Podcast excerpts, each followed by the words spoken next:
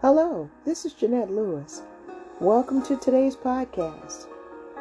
Today I want to talk about reunion, but not in the fashion that we normally think of when it comes to a reunion.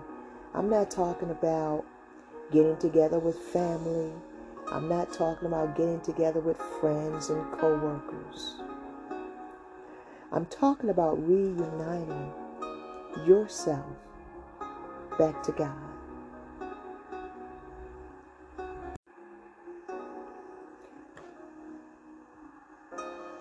Reuniting yourself back to God.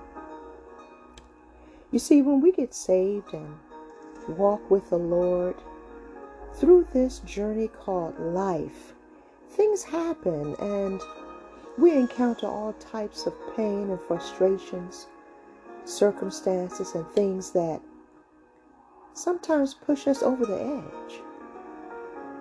And then we question God, like, God, why, why did you allow this to happen? Why, what happened, God? Where were you? Why did this have to happen?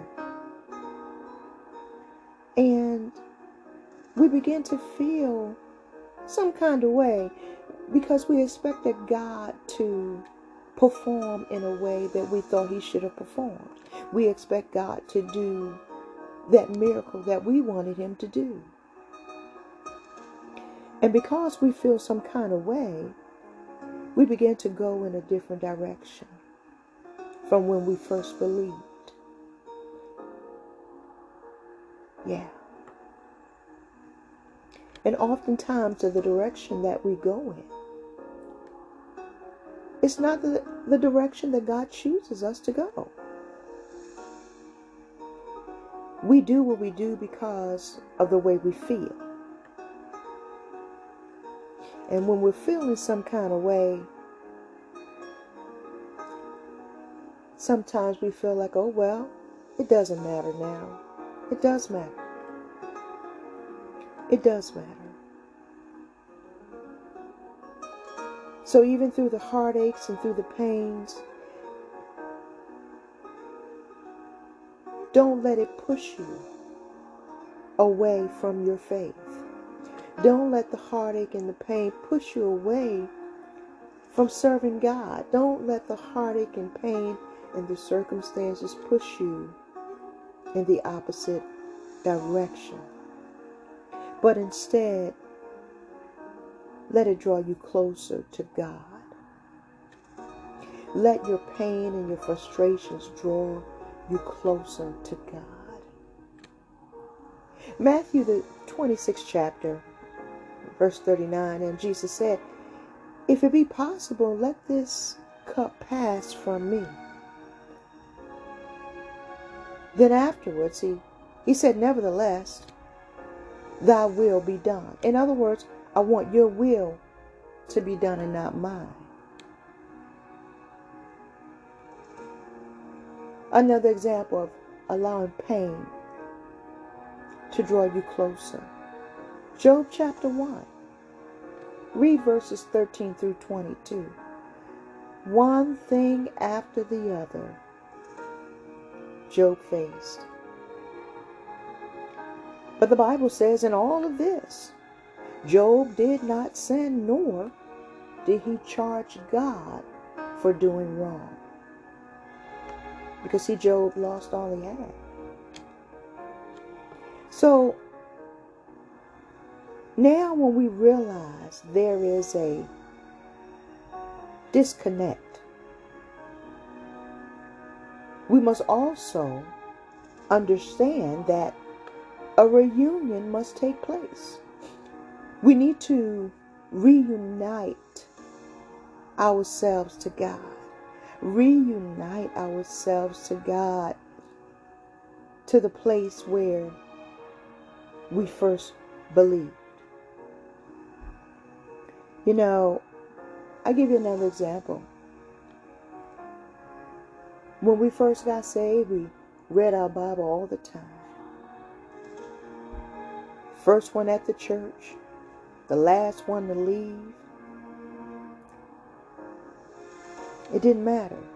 But then we got away from the things that built us up and made us strong and gave us strength and encouraged us. We got away from that. So now it's time to reunite. Reunite. Reunite ourselves and rejoin ourselves with people who will build us up and continue to strengthen us to walk with God. So a reunion must take place. I'm not saying that you left God. No, no. I'm not saying you left God, but your actions and your ways are showing that you don't love Him like you used to. Yeah. Your actions and your ways display how you feel about God and about anyone else. Let me tell you a story. There was a preacher, and he even mentioned this. He told this to the congregation, and he said, he said that he had a drug addiction.